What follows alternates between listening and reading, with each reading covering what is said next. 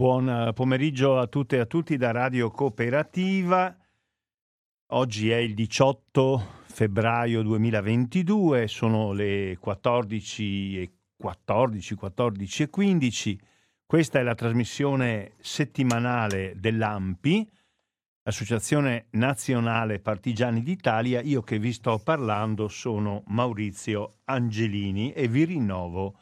i miei saluti e l'augurio di avere all'ascolto molti dei nostri affezionati eh, ascoltatori e ascoltatrici. Oggi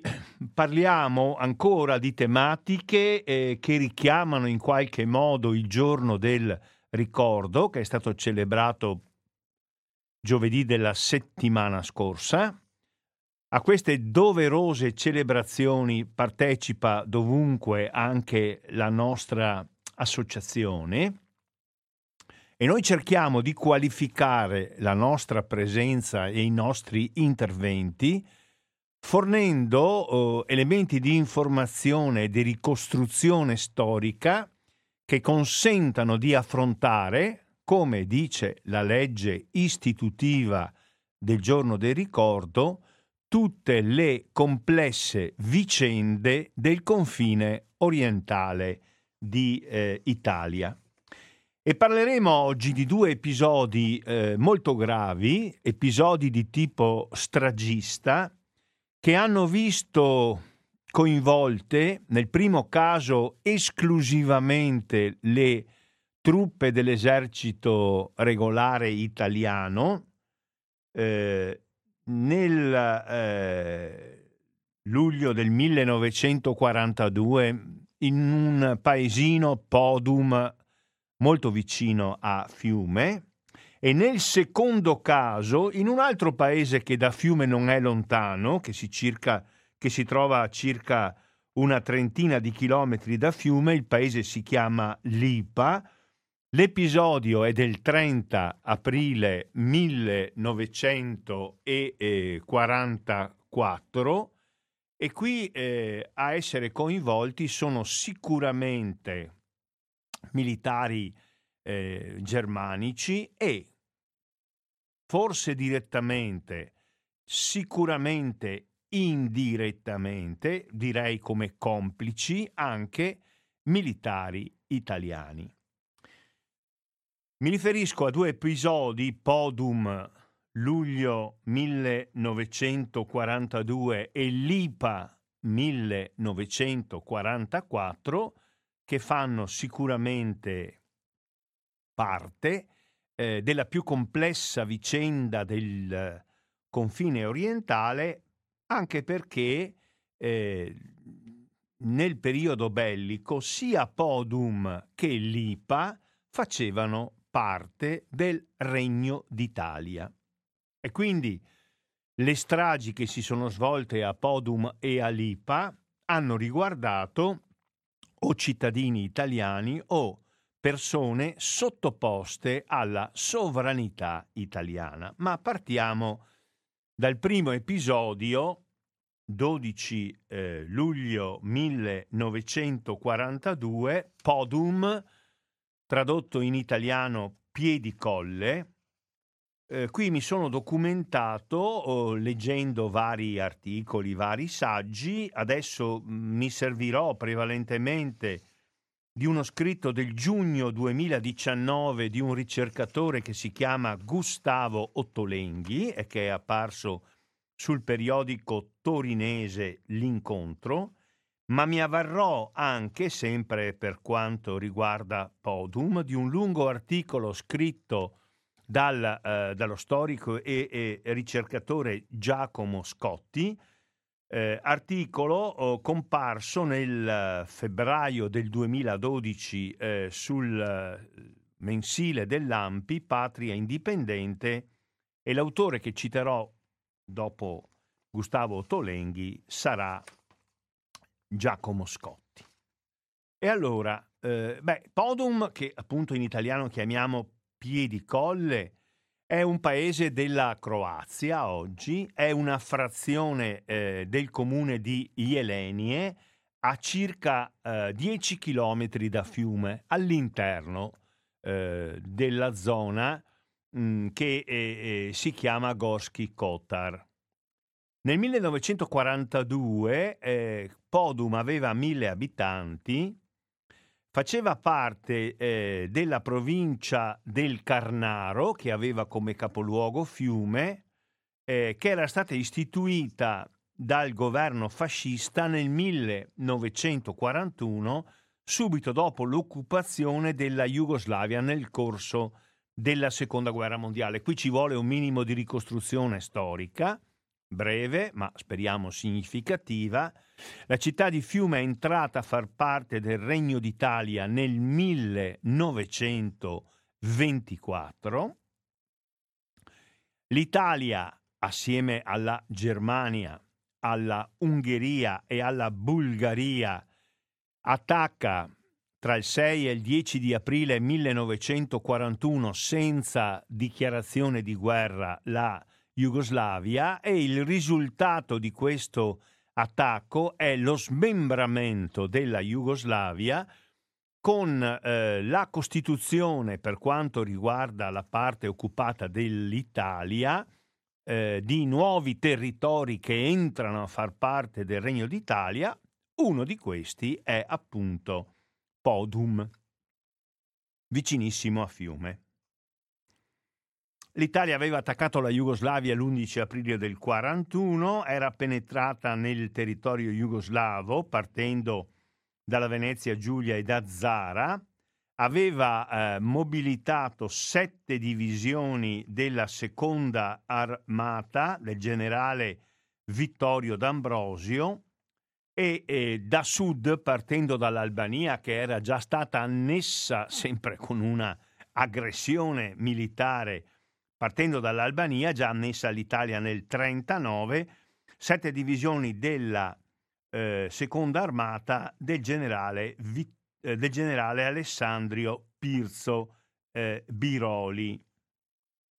Eh, per conto suo i tedeschi avevano invaso la Jugoslavia e, e erano supportati da truppe ungheresi e bulgare, avevano occupato Zagabria il 10 aprile e Belgrado il 12 aprile.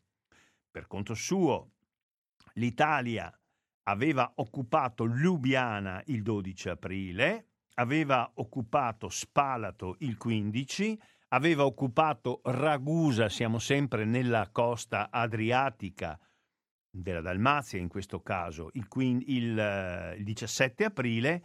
e aveva occupato in Bosnia-Herzegovina Mostar il 17 di aprile.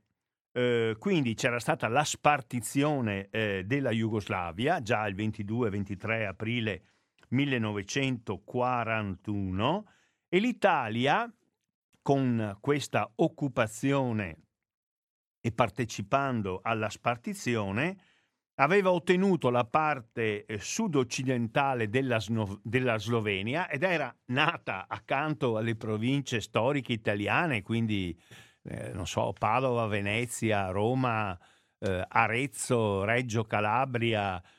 Treviso, era nata anche un'altra provincia, naturalmente italianissima, lo dico ironicamente, la provincia di eh, Lubiana si era allargata la provincia di Fiume incorporando alcuni comuni e alcuni paesi, tra cui Podum, da cui eh, siamo partiti. L'Italia aveva incorporato la parte nord della Dalmazia, quindi si era estesa rispetto a Zara. Prima della guerra c'era solo Zara che faceva parte del Regno d'Italia, aveva occupato la zona delle bocche di Cattaro, giù giù, quasi verso l'Albania, aveva eh, occupato il Montenegro e aveva annesso all'Albania, che faceva parte eh, come regno eh, d'Albania attribuito a Vittorio Emanuele III dell'impero, aveva annesso il Kosovo.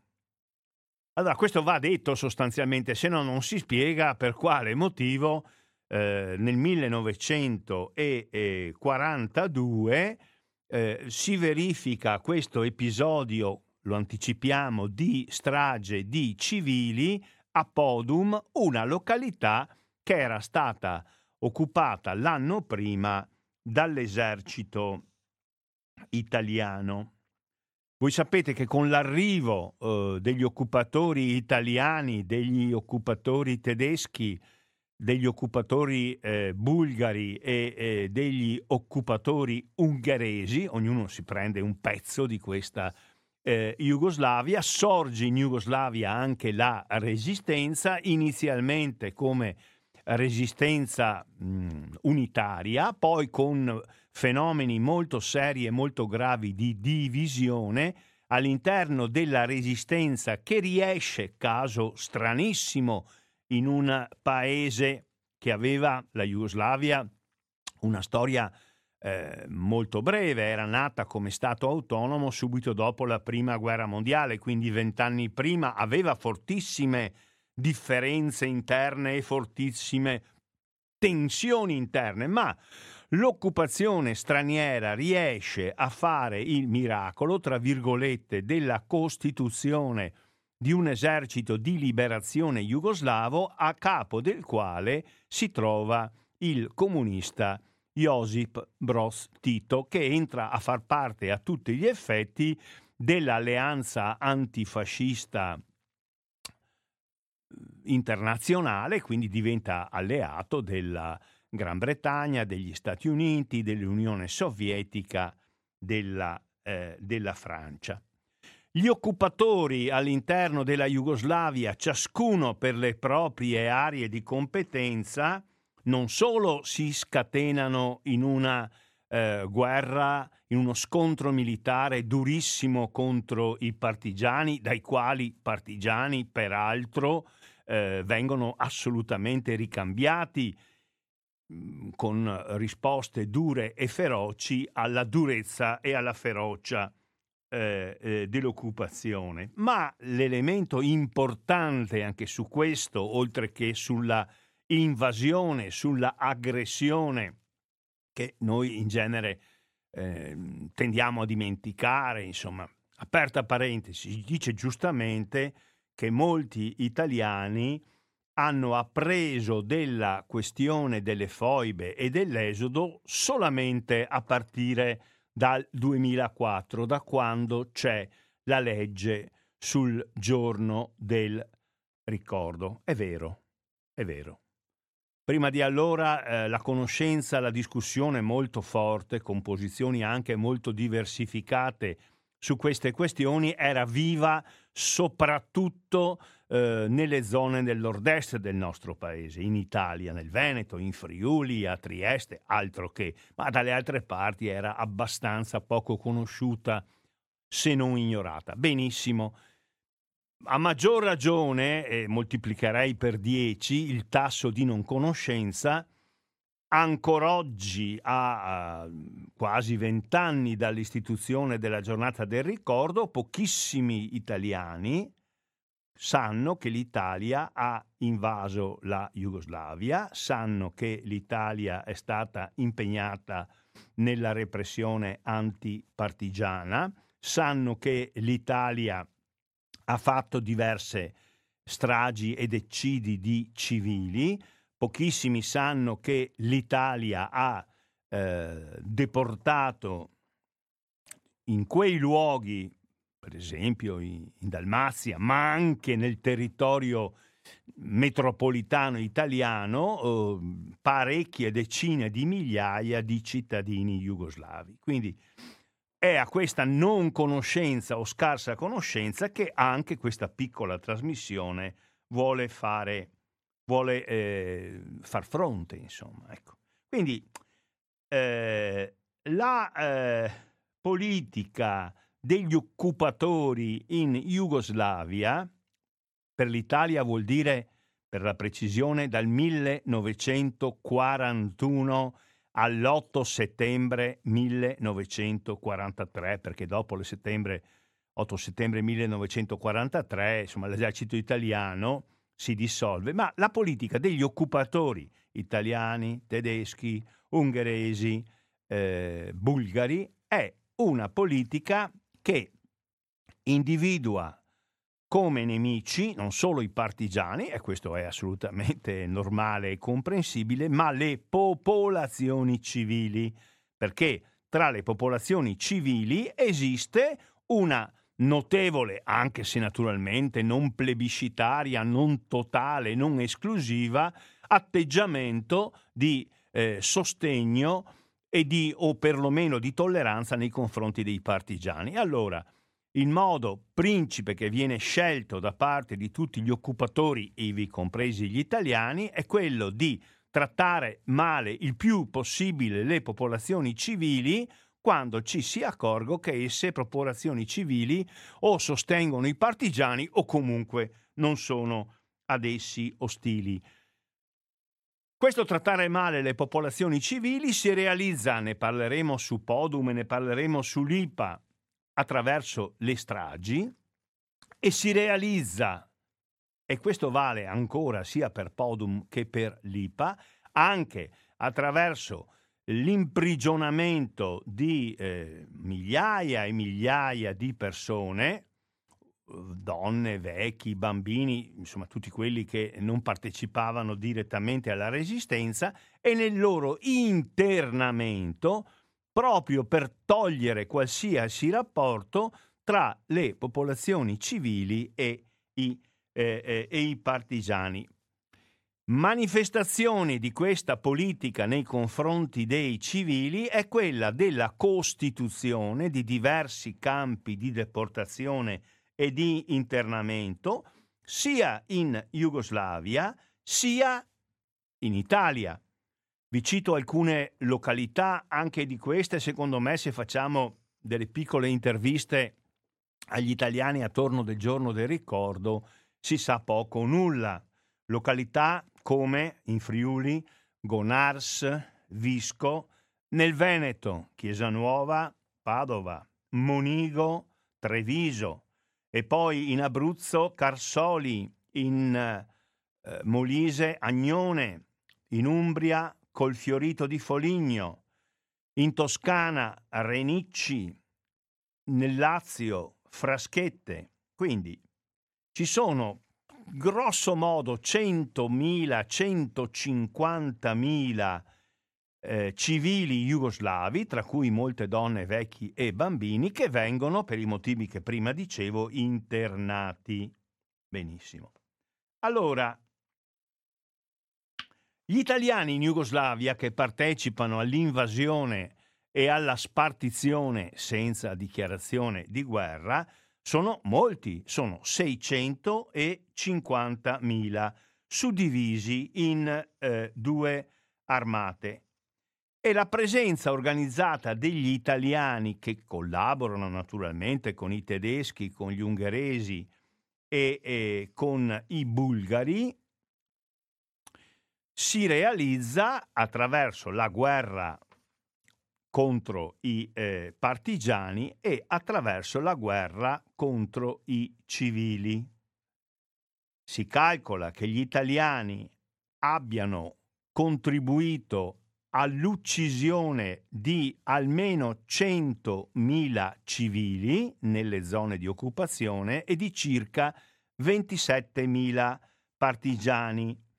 e eh, che siano stati deportati nei vari campi di concentramento, quelli che prima ho nominato, eh, circa eh, 100.000 persone, tra queste ne morirono almeno 12.000. La prassi più facilmente seguita laddove eh, si eh, sapeva che eh, vi erano rapporti tra i villaggi in cui vivevano i civili e i partigiani, molti dei quali erano originari di quei villaggi, erano i rastrellamenti, le distruzioni, soprattutto l'incendio, e i villaggi, le località abitate che sono state fortemente danneggiate oppure distrutte dagli italiani sono stati eh, 400. Una, adesso veniamo a Podum, una nelle zone in cui era maggiormente presente negli anni che vanno dal 41 al eh, 43 la resistenza contro l'occupazione italiana era proprio la zona collinare e montuosa che sta immediatamente alle spalle della città di Fiume, una città che allora aveva circa 60.000 abitanti, un porto importante, un centro industriale eh, molto importante. Questa zona si chiama eh, Gorski Kotar, è prevalentemente collinare e, e mh, mm, montuosa e, e, e, in questa zona si colloca il villaggio di Podum Piedicolle. Allora, la linea che seguono gli italiani, ma anche i tedeschi, ma anche gli ungheresi, eh, ma anche i bulgari, è quella, citiamo per esempio da una circolare del eh, generale Roatta, che era uno dei eh, comandanti delle truppe italiane, o queste non sono truppe volontarie fasciste, non sono camicie nere, queste sono esercito, regio esercito italiano. Alcuni principi che aveva dato il generale Roatta, operare non nel senso di dente per dente, ma di testa per dente. E questi ordini, che partivano dall'alto delle gerarchie militari, passavano poi in tutta la catena gerarchica a Fiume c'era un prefetto, un signore che si chiamava Temistocle Testa, che era appunto il prefetto di Fiume, eh, che aveva, eh,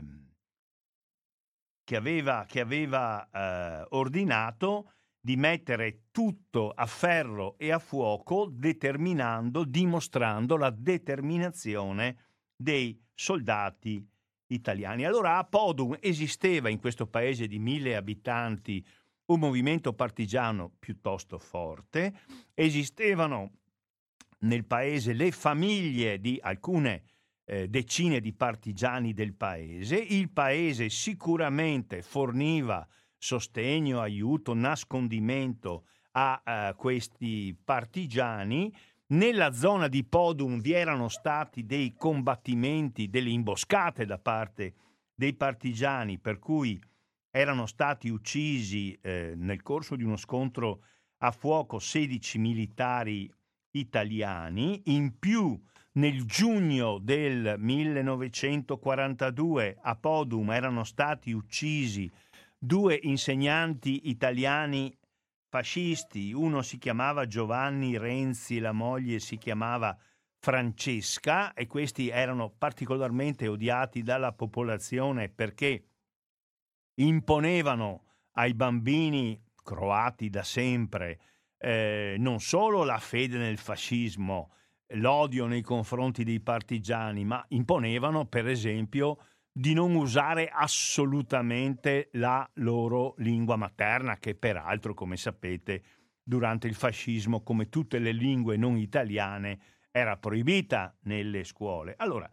in uno scontro tra soldati italiani e partigiani muoiono 16 militari italiani, muoiono anche come avviene sempre negli scontri a fuoco alcuni partigiani, vengono uccisi certamente dai partigiani questi due maestri fascisti, allora, su indicazione del prefetto di Fiume Temistocle Testa, alle 8 del 12 luglio, era domenica, 250 militari appartenenti al, all'undicesimo corpo d'armata comandato dal generale Robotti, ma e questi sono i soldati regolari, normali, no? Poi ci sono i volontari fascisti erano gli elementi del secondo battaglione squadristi emiliani, poi c'erano squadristi di Fiume e anche alcuni carabinieri. Alle 8 del 12 luglio entrano con cinque eh, carri armati venendo dalle alture di un paese vicino che si chiama Chikovica, bloccano tutta la popolazione, fanno un rastrellamento casa per casa, vengono catturati tutti gli uomini di età compresa tra i 16 e i 24 anni, che sono circa 120, tenete conto che molti non erano in paese o perché erano in giro per i campi a lavorare anche se era domenica, oppure eh, perché si erano nascosti e partecipavano alla resistenza. Di questi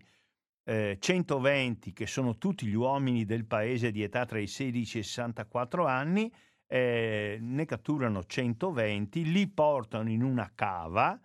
e eh, li fanno entrare a gruppetti dentro un avvallamento, eh, li uccidono a gruppi, naturalmente gli ultimi vedono la morte di tutti quelli che vengono prima, e con raffiche di mitragliatrici e i loro corpi vengono gettati nella cava. La punizione del paese, colpevole di avere al suo interno diversi partigiani e comunque non so se di collaborare, ma di non essere ostile, almeno questo, va avanti dopo aver fatto fuori i, eh, gli uomini, eh, le persone diciamo in età da soldato, ecco, chiamiamole così, che sono riusciti a trovare, eh, portano via tutto quello che il paese possiede. È un paese che viveva allora di agricoltura e di allevamento, eh, razziano 2500 capi di bestiame grosso, come buoi, come mucche, come maiali, come cavalli, come pecore, razziano tutto il bestiame da cortile, le galline, i conigli, le oche, danno fuoco a eh, 370 case, danno fuoco sempre con i lanciafiamme a eh, 124 altri edifici, fienili, ricoveri, depositi e poi, avendo quindi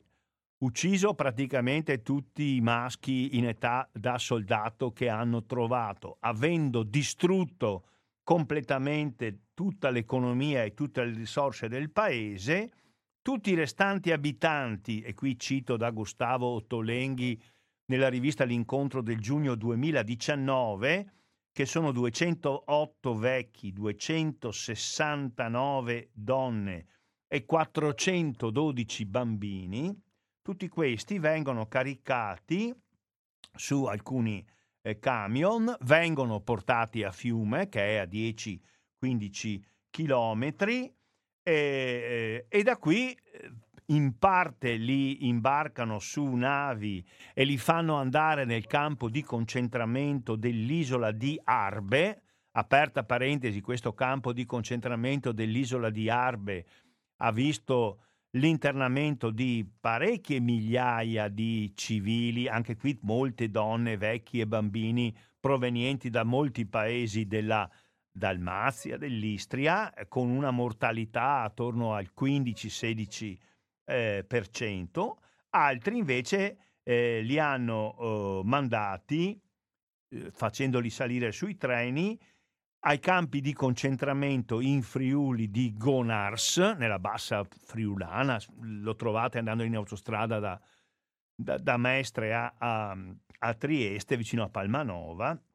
altri li hanno mandati molto più a sud, ad Alatri, quindi siamo in Lazio, e, comunque dopo che si sono spenti gli incendi eh, di Podum non risultava, non rimaneva più nulla e più eh, nessuno. E questo è un episodio che è avvenuto nel, eh, nel luglio 1942 durante l'occupazione italiana della Jugoslavia. Il secondo episodio avviene un po' meno di due anni dopo, attorno all'aprile, eh, il 30 aprile 1944, in un paese che si chiama Lipa, che si trova a una, eh, a una trentina di chilometri all'interno di Fiume. Anche questo comune, perché ho citato Podum adesso? Mm, perché questi comuni erano stati annessi dall'Italia, quindi eh, se anche ci limitiamo a celebrare il giorno del ricordo pensando solo agli italiani, beh ragazzi, questi qui erano cittadini italiani all'epoca, magari obbligati ad esserlo, no? Perché lo erano diventati da un anno, sudditi italiani erano diventati perché eh, la zona era entrata a far parte della provincia di Fiume, della provincia del Carnaro. In questo fatto, come sentirete, a questo fatto che dal punto di vista delle quantità di persone eliminate è eh,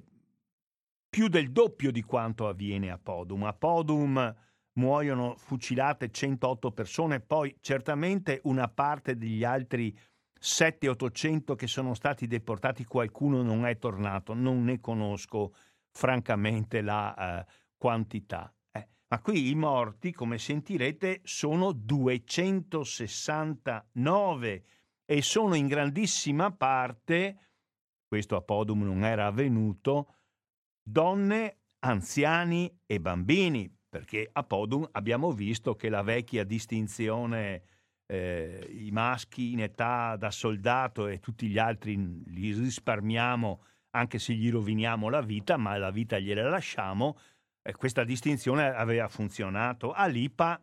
il 30 aprile 1944, avviene una strage ad opera dei tedeschi in questo paese di Lipa appartenente alla provincia del Carnaro. Attenzione, Cosa c'entrano gli italiani? Beh, primo c'entrano perché questa zona era stata incorporata e all'epoca insomma, faceva parte del Regno d'Italia, insomma, se no perché l'avevamo occupata. Secondo, ma questo lo sentirete durante il ehm, proseguo del racconto, qui gli italiani almeno la responsabilità di aver chiamato i tedeschi, almeno questa, mentre è in discussione se fossero presenti, ma almeno la eh, responsabilità di aver chiamato da parte degli italiani i tedeschi che arrivano e fanno questo po' di disastro che vi ho anticipato, questa c'è. Allora, eh, Lipa eh, era un borgo del comune di Elsane in eh, provincia di Fiume. Qui mi avvalgo di una uh, testimonianza di un esule fiumano che è venuto in Italia dopo la guerra, che si chiama, eh, che si chiama eh, Rodolfo de Cleva. E la trovate in internet, cercate Rodolfo de Cleva non mi ricordo se attaccato o staccato, Eccidio di Lipa con Apiso, eh? anche se in italiano si scriveva con due P, e trovate tutto. Allora, eh, allora, questa zona è entrata a far parte del Regno d'Italia, addirittura è entrata a far parte del Regno d'Italia dal 1924, perché nel 1924, eh, dopo la cosiddetta impresa di D'Annunzio, qualche anno dopo per capire, no, Fiume viene annessa all'Italia, la provincia di Fiume ha la giurisdizione su 14 comuni, tra cui tu, i comuni sono quasi tutti a, a grande maggioranza di popolazione slovena e croata, eh, Elsane, il capoluogo comunale della frazione di Lipa, era a lingua d'uso prevalentemente eh, croata. Anche questo assomiglia a, eh, a Podum. È un paese agricolo di allevatori, però c'erano anche, racconta Rodolfo De Cleva, molte, molti abitanti che facevano i pendolari con fiume che lavoravano al porto, all'ospedale, al macello comunale oppure che andavano a servizio, molte donne andavano a servizio per le case oppure molti uomini e molte donne lavoravano come inservienti, come camerieri, come cuochi eh, nei, eh, nei, eh, eh nei, ristoranti. Eh, e Fiume era vicina, era a 30 km e, e c'era un servizio di corriere, ci racconta Rodolfo de eh, Cleva, eh, che in 45-50 minuti portava appunto da Lipa a Fiume. Quindi un paese di campagna, un paese di collina, ma con forti legami con, eh, con, con Fiume. eh, durante la eh, seconda guerra mondiale la grande maggioranza eh, dei, eh, degli abitanti dell'interno mm, la costa italiana, abbiamo sempre detto, partendo da Muggia e arrivando perlomeno eh, fino a Pola e l'interno prevalentemente sloveno e croato, non esclusivamente sloveno e croato, la grande maggioranza degli sloveni e dei croati, eh, che non ne può più della dominazione italiana, o meglio della dominazione fascista, è molto vicina al movimento eh, di liberazione eh, jugoslavo e quindi c'è una fortissima eh, popolarità dell'esercito popolare di liberazione eh, eh, di, di Tito. Eh, la guerra diventa molto aspra quando si scatena la guerriglia e la repressione antipartigiana e antipopolazione che sostenevano i partigiani e si infiamma l'odio tra slavi e italiani. Qui apro una parentesi perché si può pensare quello che si vuole e non si debbono assolutamente giustificare le violenze, le persecuzioni eh, anti-italiane non solo contro i fascisti, ma anche contro gli italiani che ci sono sostanzialmente dopo la guerra. Queste non vanno assolutamente giustificate. Però o è da ingenui o è da malafede non capire che il comportamento delle truppe di occupazione italiana durante la guerra ha inasprito i eh, rapporti tra eh, gli italiani e gli slavi, soprattutto direi il ricorso continuo, poi dimostreremo che non parliamo solamente di Podum e di Lipa, a eh, rappresaglie contro i eh, civili. Siamo nel 44. Nel 44 l'esercito italiano si è disciolto, la sovranità italiana su queste zone permane per modo di dire, perché molti soldati italiani che prima erano tra gli occupatori, dopo l'8 settembre, o sono, si sono dati alla macchia si sono spogliati delle armi, spesso hanno consegnato le armi volenti o nolenti ai partigiani e, hanno, e sono riusciti a ritornare in Italia, aiutati, aiutati dalla popolazione locale. Oppure una grandissima parte dei soldati italiani occupatori si sono dovuti arrendere ai tedeschi dopo l'8 settembre, ripeto, siamo nell'aprile del 44 e sono stati portati nei campi di concentramento o in Germania o in Polonia o in Cecoslovacchia. Una parte, 20-25 mila circa, non si sono limitati a consegnare le armi ai partigiani jugoslavi, ma sono entrati a far parte dell'esercito popolare di liberazione jugoslavo, 25-30 mila, non tantissimi ma non pochissimi, non solo soldati ma anche sottufficiali e ufficiali, non solo ufficiali, ma anche alti ufficiali, chiusa la parentesi, però alcuni collaborazionisti eh, fascisti sono rimasti e un gruppo di soldati fascisti è rimasto con un presidio di camicie nere in un paese che si chiama Rupa e che è vicino a Lipa. E questo ve lo dico perché sono proprio questi signori che, attaccati eh, dei eh, partigiani, attaccati eh, dai partigiani, durante una imboscata dei partigiani, a un certo momento sono questi soldati italiani fascisti che non riuscendo a resistere all'attacco inatteso, all'agguato dei partigiani, perché i partigiani così facevano, chiamano i tedeschi, non ce la fanno più e chiamano i tedeschi. E quindi il comandante del presidio fascista di Rupa manda un uomo a chiedere rinforzi e quest'uomo, mentre i partigiani stanno prevalendo, ferma una colonna di tedeschi che sta andando per conto suo verso Fiume. Siamo a 20 km, 25 km da Fiume. La colonna, sono quattro camionette con circa una cinquantina di soldati, si ferma per decidere il da farsi. Re, leggo la testimonianza del dottor Rodolfo De Cleva, esule da Fiume dopo la guerra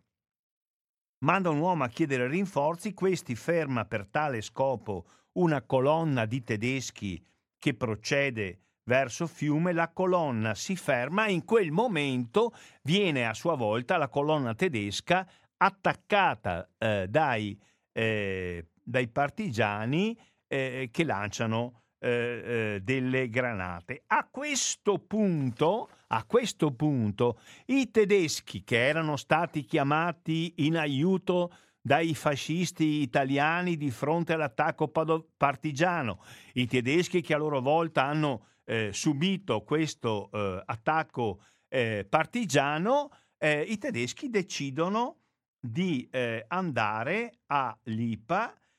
il paese viene circondato, ogni civile che si trova in strada e sui campi viene ammazzato. I militari tedeschi, ci sono anche degli italiani con loro, c'è chi dice di sì, c'è chi dice di no, quello che è certo è che gli italiani li hanno chiamati, i militari entrano nelle case, le svuotano degli abitanti che vengono concentrati in un edificio eh, diroccato all'inizio del paese. I tedeschi danno fuoco alle case hm? e, e la gente in questo momento non è ancora morto, nessuno dei civili, pensano che succederà quello che è successo a partire del 41 in centinaia di paesi della Jugoslavia occupata, cioè gli italiani, i tedeschi, gli ungheresi e i eh, bulgari, se venivano attaccati dai partigiani, e questo si avveniva un, vicino ad un paese, entravano nel paese, davano fuoco al paese e, e, e portavano via, deportavano i civili. Ma, ma, non è successo così questa volta e peraltro non era successo sempre così le volte eh, precedenti. Perché?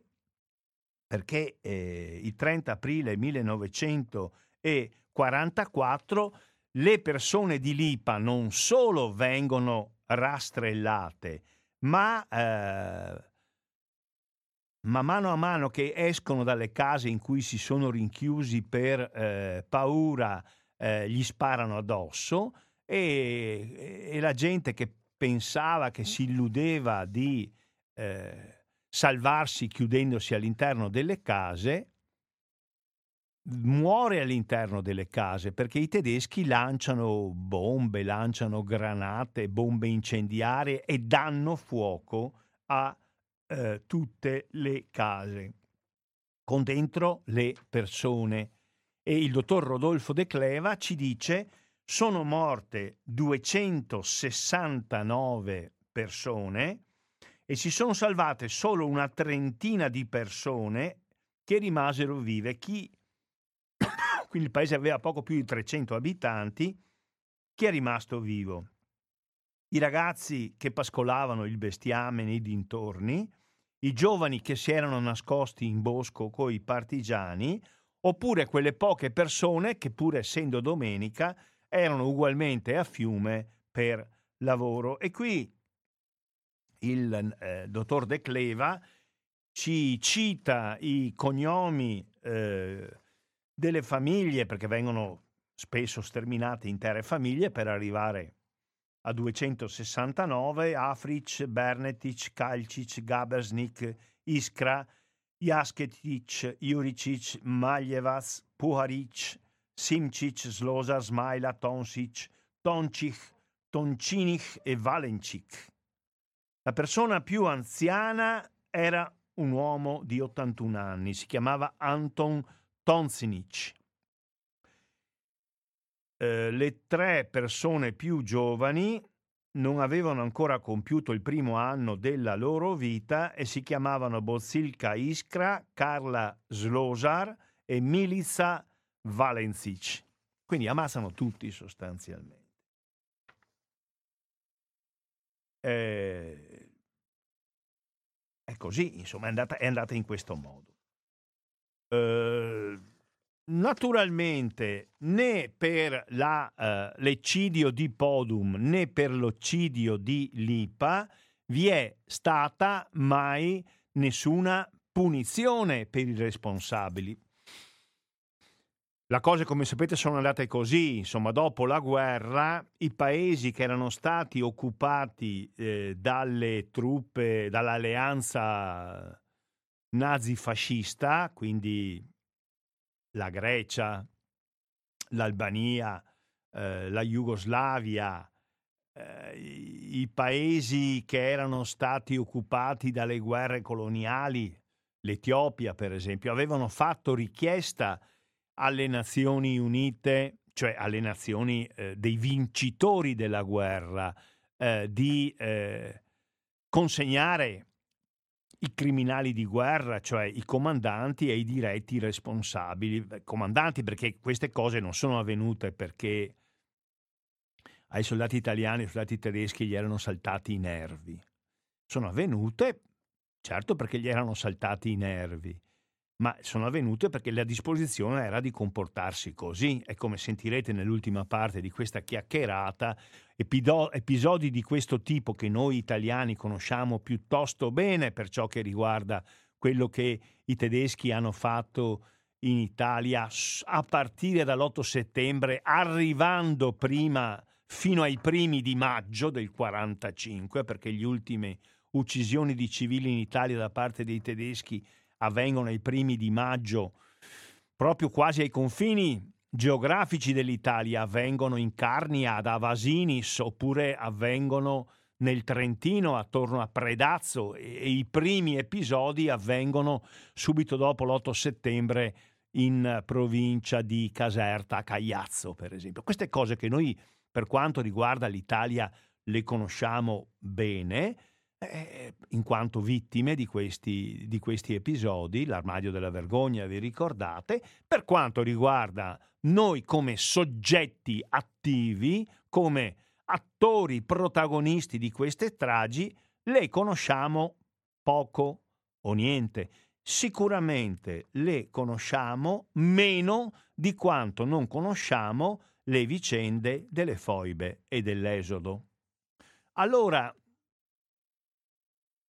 io non penso che ci sia un legame di causa ed effetto, come posso dire, inevitabile tra le cose che vi ho descritto e qualche altra che poi vi accennerò e quello che avviene eh, quando l'Italia ha perduto la guerra e quando gli jugoslavi occupano delle zone che prima appartenevano all'Italia. Io non credo che ci sia un legame automatico ed inevitabile di causa ed effetto. Ma certamente qualcosa nella mente, nelle intenzioni, nell'atteggiamento delle popolazioni, in particolar modo di quelle che maggiormente erano state colpite da questi episodi di strage contro i civili, qualcosa deve essere successo, se no non si spiega il perché del livore anti-italiano, della equazione sbagliata, non vera, italiano uguale fascista, che ebbe molto successo alla fine della guerra presso le popolazioni eh, della Jugoslavia che avevano avuto a che fare con, con gli italiani. Non c'è un rapporto di causa ed effetto, ma certamente l'odio, il rancore, la voglia di vendetta sono state intensificate da questi episodi. Dopodiché non era obbligatorio rispondere con le foibe o con l'esodo. L'esodo poi che è la cosa più importante merita tutto un discorso a parte. quello che colpisce è che nel momento, e veniamo all'oggi, in cui giustamente si dice dobbiamo affrontare il problema di quello che è successo alla fine della guerra, i maltrattamenti subiti dall'elemento italiano, ma dobbiamo farlo inquadrandolo all'interno delle più complesse vicende del confine orientale, di tutto questo si faccia poca o nessuna menzione. Io, guardate, vado tutti gli anni con il labaro dell'AMPI, non ci sono andato quando la cerimonia è stata sospesa, alle manifestazioni, alle feste ufficiali, cioè alle celebrazioni ufficiali del giorno del ricordo. In genere vado nella città di Padova. E credo che sia giusto, necessario che ci sia questa celebrazione, che sia giusto e necessario andarci. Detto questo, o non ho sentito nessun discorso su quello che è successo prima delle foibe e dell'esodo, o l'ho sentito molto ristretto, molto ridotto. Ecco, celebrare così il giorno del ricordo è inutile e dannoso, va riempita di tutti i contenuti, di tutti i prima e di tutti i dopo, non tacendo nulla, non avendo paura di nulla da nessuna parte, perché il significato del giorno del ricordo è la rievocazione storica di sofferenze, di violenze, di ingiustizie, creando un clima perché queste cose non si ripetano, non succedono. Allora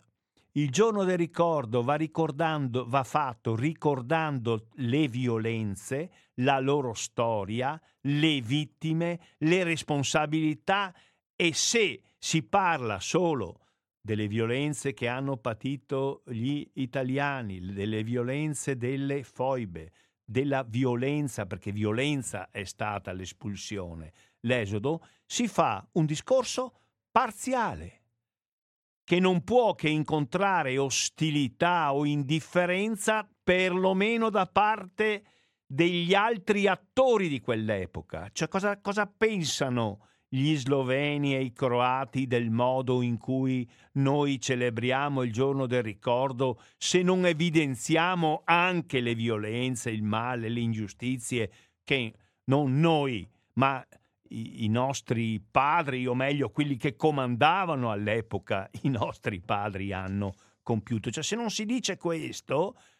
si fa un ragionamento parziale, inutile, ma non solo parziale dal punto di vista storico, inutile dal punto di vista della costruzione di un mondo in cui queste cose, se è possibile, è difficile, non succedono più, o perlomeno ci vedono distanti, ostili, non possiamo far finta che gli italiani erano brava gente e eh, la violenza e la ferocia è venuta solo dalla razza slava che retropensiero sarebbe per definizione tutto sommato abbastanza violenta e feroce. Questo non ci porta da nessuna parte, anche perché, e, e concludo, se voi leggete l'articolo di Patria Indipendente, reperibile in internet, l'articolo di dieci anni fa, febbraio 2012, scritto da Giacomo Scotti, eh, vi accorgete che quello che è successo avendo noi come responsabili diretti a Podum e ciò che è successo avendo noi perlomeno come, come posso dire, a come, come coloro che hanno mosso il primo atto chiamando i tedeschi, eccidio di Lipa 30 aprile 1944, ma soprattutto nel periodo in cui c'era l'esercito tutto intero ed era l'Italia ufficiale che così si comportava occupando, invadendo, reprimendo, quindi dall'aprile del 41 al settembre del 1943, non è successo solo a Podum e l'articolo eh, del nostro Giacomo Scotti eh, fa molti esempi, mm, per esempio, per esempio eh, il 4 giugno del 1942 eh, gli uomini del secondo battaglione squadristi di Fiume furono mandati a incendiare le case dei seguenti villaggi che hanno nomi doppi perché avevano nomi croati italianizzati. Bittigne di Sotto, che si chiama Spodnie Bittinie. Siamo vicini a Fiume. Tutte le case bruciate fuori che dieci. Bittigne di Sopra, Gornie Bittigne. Tutte le case del paese bruciate, eccetto la scuola e due officine di un ente agricolo italiano. Altro paese, Kilovce, in italiano è Monte Chilovi. Tutte le case del paese bruciate, eccetto la chiesa, la casa dei ferrovieri e quattro case private. Rattecevo in monte, così si chiamava uh, in italiano Ratezzevo, tutte le case esclusa la chiesa. Nel paese che abbiamo già nominato di Kilovse, Monte Chilovi, vennero fucilate 24 persone perché sospettate eh, di, essere,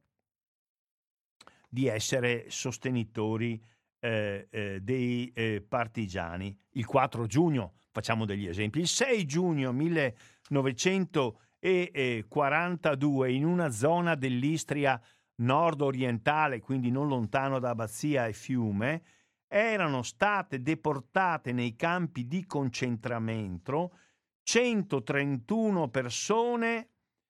appartenenti a 34 famiglie. Le loro case furono incendiate, 12 persone eh, furono passate per le armi senza alcun processo.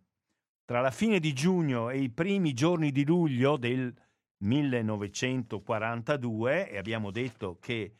eh, Podum è il 12 luglio del 1942, sempre nella stessa zona, sempre attorno a Fiume, altre spedizioni seminarono distruzione e morte sempre in questa zona attorno a Fiume, la zona collinare montuosa, massacrando numerosi abitanti, distruggendo con il fuoco decine e decine di case nei piccoli villaggi che si chiamavano Bernezzili, Zoretizi, Milasci, Torno, Torni, Tornovizi, Cuculiani, Podkolivaz, Cernic, Mavrinzi ed altre borgate. E quindi la distruzione di Podum, così conclude, e così concludo anch'io eh, il nostro, il nostro eh, Giacomo Scotti, in questo articolo intitolato Quando i soldati italiani fucilarono tutti gli abitanti di Podum, e, e quindi eh, Podum fu condannato a morte non tanto perché avesse dato alla resistenza più uomini di, di altri villaggi della zona, e non solo perché ignoti paesani avevano ucciso i due maestri della scuola elementare, ma Podum era il maggior centro abitato della zona dell'aeroporto di Grobnico, Grobnico, Grobnico,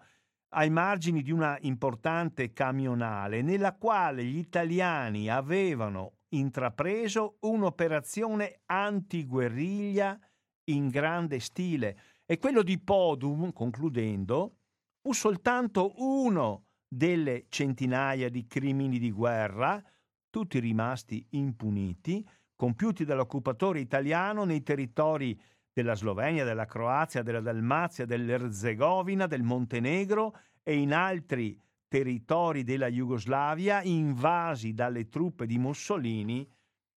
nella prima quindicina di aprile del 1941. Allora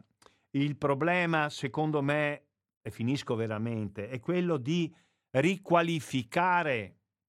i discorsi che ci fanno nel giorno del ricordo. Guardate che dobbiamo riuscire a fare un discorso completo in cui si evidenzino tutte le violenze e tutte le origini delle violenze in quelle zone. non possiamo spiegare tutto con la cattiveria degli slavi, con la perfidia dei comunisti. Non possiamo presentare gli italiani come povere vittime, come brava gente. Non possiamo far credere a noi stessi che la violenza del dopoguerra sia sorta dal nulla. Questo vuol dire, lo ripeto per l'ennesima volta, giustificare assolutamente no, vuol dire fare un discorso storicamente fondato e soprattutto utile per il giorno d'oggi. Perché se noi presentiamo tutto come frutto della perfidia comunista o della ferocia slava, perché si oscilla tra l'uno e l'altro, oppure dall'altra parte se presentiamo tutto solo come reazione alle violenze del fascismo, facciamo dei discorsi assolutamente parziali in cui ci si vuole assolvere.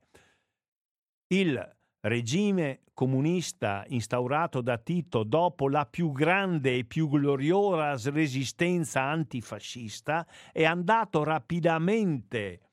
degenerando in un regime di tipo dittatoriale e questo spiega il perché la grande maggioranza degli italiani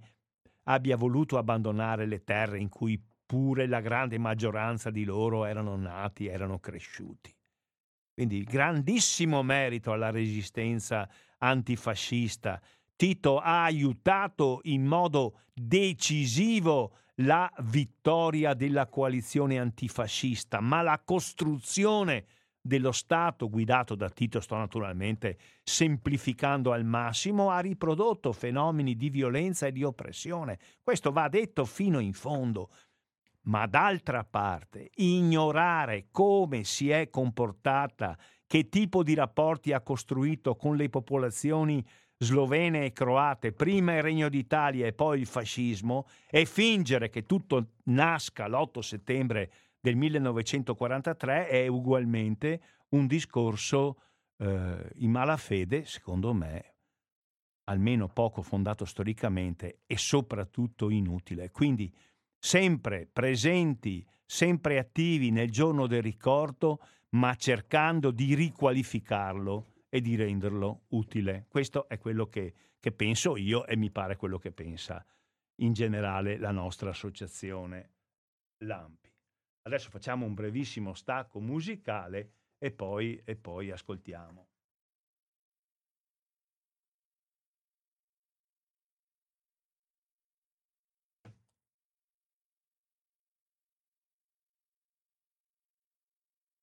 Sì, mi pare che possiate chiamare o scrivere, anzi se volete, al 345 18 91 685. Quindi eh, se volete mandare anche dei messaggi, io mh, mm, poi cerco di, di leggerli. 345 18 91 685 e naturalmente telefono allo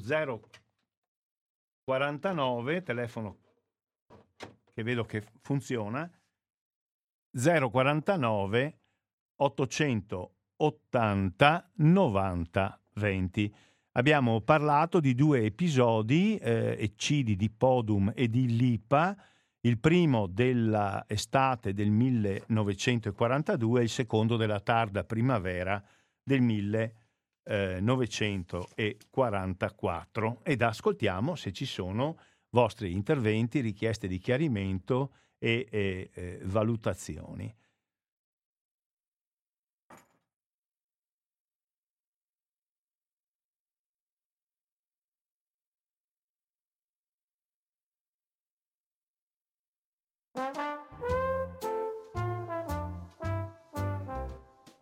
Ho messo la sigla della radio per ingannare, per così dire, l'attesa ma appena voi chiamate noi vi mandiamo in onda. Informazioni con trasmissioni su ogni argomento per tutti i gusti e le età e con la possibilità per gli ascoltatori di intervenire usando il numero di telefono fisso 049 880 90 20 o il cellulare 345 189 16 85. Nessuna interruzione pubblicitaria, mai.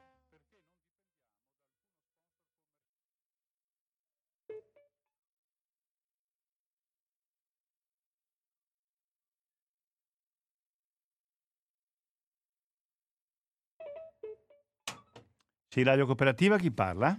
Eh, sì, salve, sono Ivana da San Donà. Sì, parla più forte per piacere, grazie. Eh, ho ascoltato con molto interesse la, la, il tuo intervento e volevo confermare una testimonianza che abbiamo avuto nel nostro gruppo dell'Ampi di San Donà, un partigiano Albino Zocchi che era in Croazia, in Jugoslavia, e andava, aveva sei anni, andava a scuola e la maestra eh, lo bacchettava perché doveva scrivere, il suo cognome era Zoil, con l'H, Zoil, perché veniva dalla Turchia, e, um, italianizzato in Zocchi e siccome sbagliava lo bacchettava, quindi anche eh, la ritorsione verso gli maestri, gli insegnanti, eh, di cui si, sente, si sentono tanti, tante, tanti casi, era dovuta anche a quello. E, e addirittura sappiamo che anche le, le, le tombe, le iscrizioni venivano corrette, italianizzate eh, sappiamo insomma che, che la, la, la, ritorsione, se così si può dire, viene per motivi perché hanno proprio eh, distrutto la, la, popolazione e la dignità de, de, de, degli abitanti. Grazie. Va bene, grazie, grazie alla nostra ascoltatrice.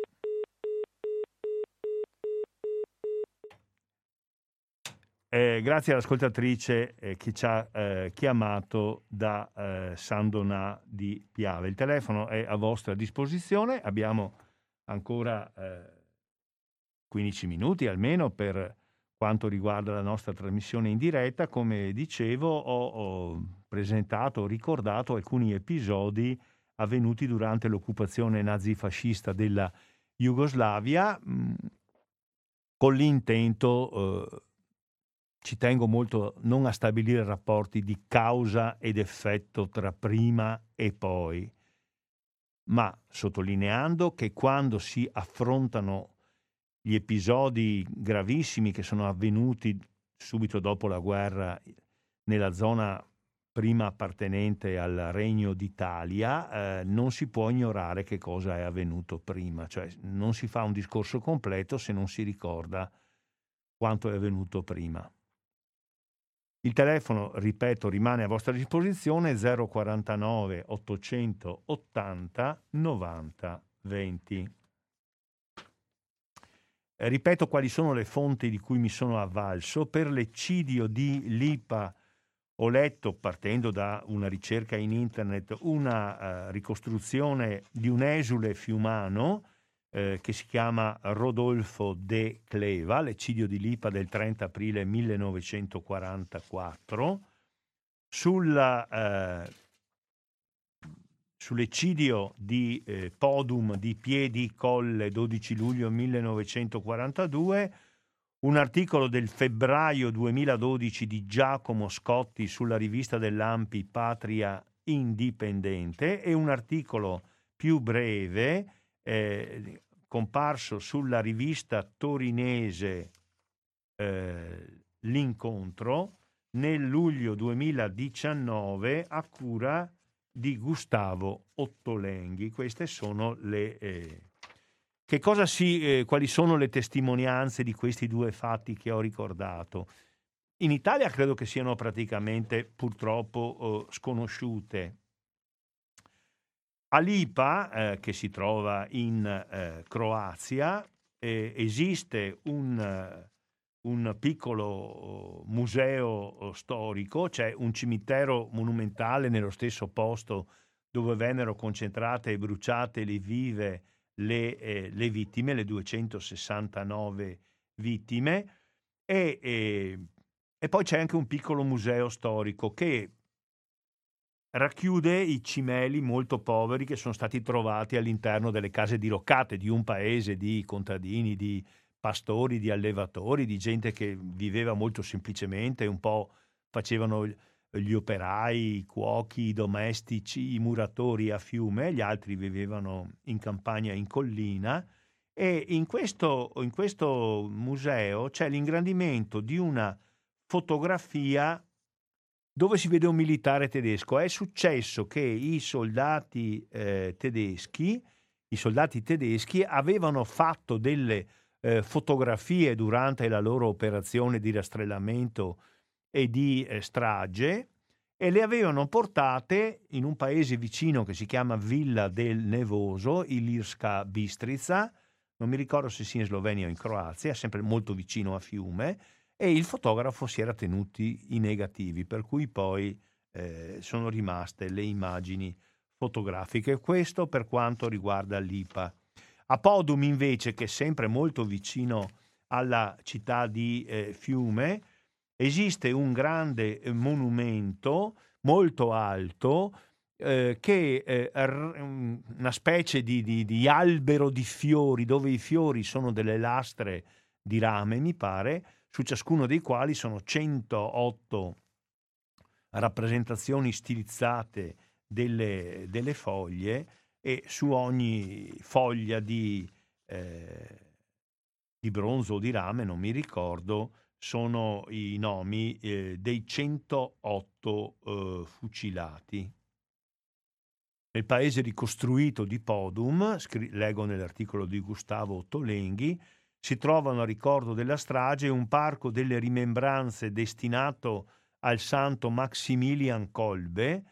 un frate polacco che venne fatto morire di fame dai tedeschi in una cella del campo di sterminio di Auschwitz nel 1941 e poi su un muro, su targhe di bronze, i nomi di 108 fucilati un altissimo monumento a forma di fiore e su ciascuno dei 108 petali, non foglie, c'è ripetuto il nome del caduto. Ecco, questo è quanto rimane eh, di, questi, di questi tragici eventi.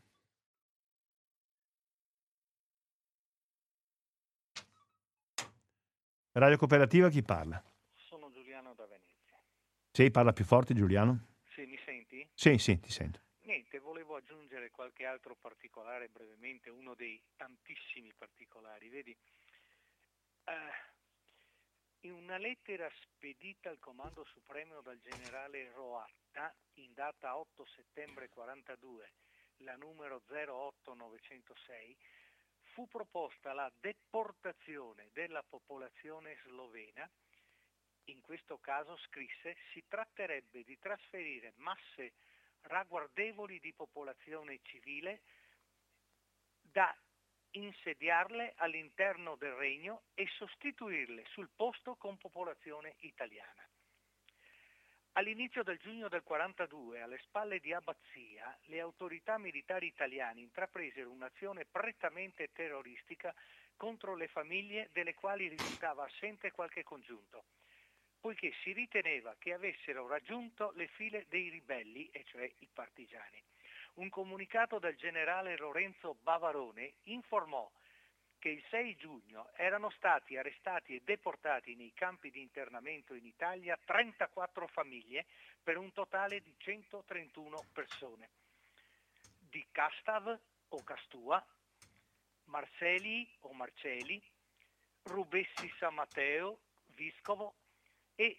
Spincici, perdonami il mio slavo non è corretto, eh?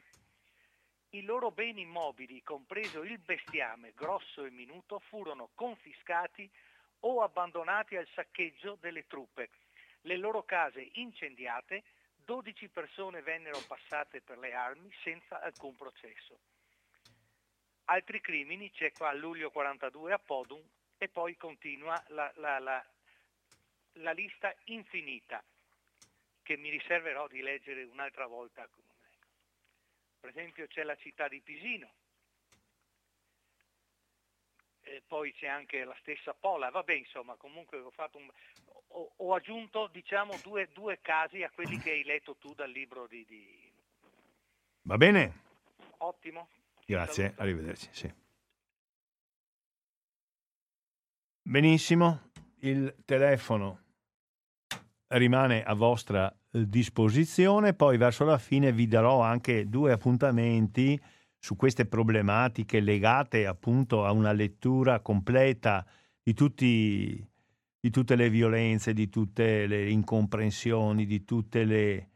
nequizie che si sono fatte tra Italia e Jugoslavia in un periodo molto lungo, due iniziative che fa l'Ampi di Cadone, ma ve lo dico alla fine. Radio Cooperativa, chi parla? Sono Lorenzo di Albero. Buongiorno Lorenzo, prego. Allora, buongiorno a tutti, io volevo eh, riflettere sopra queste cose qui, perché allora, noi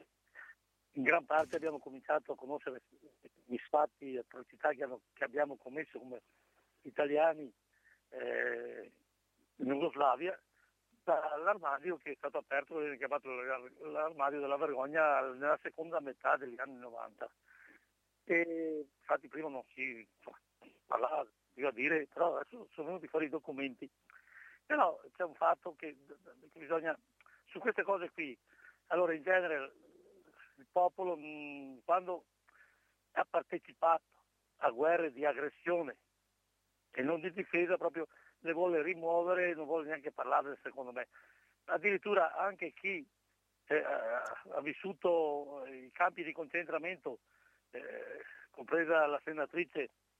adesso non mi viene il nome. Liliana eh, Segre, Liliana Segre. Mm. Anche lei ha cominciato a parlarne negli anni 90 di, de, del fatto che, perché eh, c'è un fatto che non si vergognano tanto le persone che hanno partecipato o che sapevano che c'erano queste cose e non vogliono parlarne, ma anche la persona stessa che ha subito le cose eh, si vergogna a raccontare, cioè, questo ne, ne, deriva. E allora io dico, eh, perché eh, c'è un comportamento umano che, eh, insomma, che è quello che è, allora, eh, però eh, il fatto è la classe dirigente che ha fatto queste guerre di aggressione, che a sua volta uh, sono, hanno uh, nascosto i documenti eh, perché non venga fuori la verità e che dopo, eh, adesso ancora dopo 70 anni, 80 qui, eh, vengono fuori delle strumentalizzazioni, hanno dato spazio a strumentalizzazioni politiche perché sicuramente c'è solo quello da, da quando si parla eh, solo di un effetto, ma senza parlare, tenere conto anche delle cause, quindi che dietro a, a quello che è avvenuto delle foibe ci sono state delle cose eh, anche peggiori, no, eh, c'è ancora gente che qui eh, adesso secondo me, dico così, eh, ma lo dico per paradosso, dicono ah senz'altro queste atrocità qua le hanno commesse i, i nazisti comunisti o i fascisti comunisti, perché eh, l'hanno preso, eh, certa gente è stato instillato proprio questa eh, cosa che eh, la colpa è dei comunisti che sono loro i cattivi, nonostante questi qui hanno dato un contributo di sangue e anzi a maggior parte per liberarsi da, da, da, dal nazismo e dal fascismo. Ecco, volevo dire solo questo, vi saluto. Va bene, grazie, grazie al nostro ascoltatore di eh, Abano Terme. C'è spazio ancora per un paio di telefonate se ci arrivano e poi andiamo a uh, concludere, quindi mi permetto di, di, sollecitarle. Ecco, allora volevo dirvi, mentre attendo che chiamiate, adesso interrompo per un attimo le telefonate, poi vi ridò il via, di due iniziative che organizza l'Ampi di Cadoneghe. E la prima si svolge domani alle 15.30 all'auditorium comunale dedicato a padre Ezechiele Ramin, e questo eh, si trova a Cadoneghe, insomma Cadoneghe è fatto di due centri sostanzialmente, Cadoneghe, Cadoneghe e Meianiga. Questo auditorium Ramin, Ezechiele Ramin, si trova in via Rigotti a Cadonega alle 15.30 con il professor Federico Tenca Montini, che è uno studioso piuttosto giovane, un grande conoscitore delle vicende italo-jugoslave, eh, il titolo della conferenza, naturalmente si possono fare domande, dibattere, bla bla, prima delle foibe, l'invasione e l'occupazione nazifascista della Jugoslavia. E questa è la prima che facciamo domani. Poi saltiamo di due settimane, andiamo al 5 di marzo, è sempre sabato, alle 15.30, sempre a Cadoneghe, sempre all'Auditorium Ezechiele Ramin di via Rigotti. Il professor Enrico Miletto, che è uno dei più importanti studiosi del, dell'esodo degli Istriani, dei Fiumani, dei Dalmati, dei Polesani, la conferenza si intitola Solo Iocci per Pianzer, storia e storie dell'esodo degli italiani dell'Alto Adriatico. L'oratore si chiama Enrico Miletto. Quindi parliamo di due, tra le tante problematiche possibili, parliamo dell'occupazione italiana, tedesca, ungherese, bulgara della Jugoslavia, di tutte le sue modalità e delle, tue, delle sue conseguenze, e poi dell'altro fenomeno enorme, imponente, che è la fuoriuscita dell'85%, 90% delle popolazioni di lingua e di cultura italiana che eh, a partire dal 1945 per dieci anni circa a ondate abbandonano le terre eh, assegnate dopo la guerra alla Jugoslavia. Non dimenticando ma questo non c'entra nulla, non è che siccome abbiamo perso la guerra abbiamo occupato la Jugoslavia, allora ci meritavamo, certamente loro non meritavano nulla, ma insomma non dimenticando che questo è avvenuto alla fine di una guerra anche da noi scatenata, anche da noi, noi eredi di quelli di allora, non noi, persa, eh, durante la quale avevamo agito parecchia violenza, parecchia oppressione e comunque la storia degli esuli è la storia di persone che hanno pagato duramente, duramente, con dolore, con abbandono, con dolore fisico, con difficoltà economiche, con grande dolore personale e morale. Quindi vi invito a queste due scadenze. Se c'è qualcuno che chiama, riapro per un minuto o due il telefono. Nel frattempo è già arrivato Don Franco Scarmoncin, che quindi a ruota seguirà con la sua interessante trasmissione liberamente, quindi aspetto ancora un momento per vedere se ci sono delle telefonate da parte vostra. Non mi sembra di sentire nulla, vediamo se per cosa qualcosa è arrivato dalla, eh, sul nostro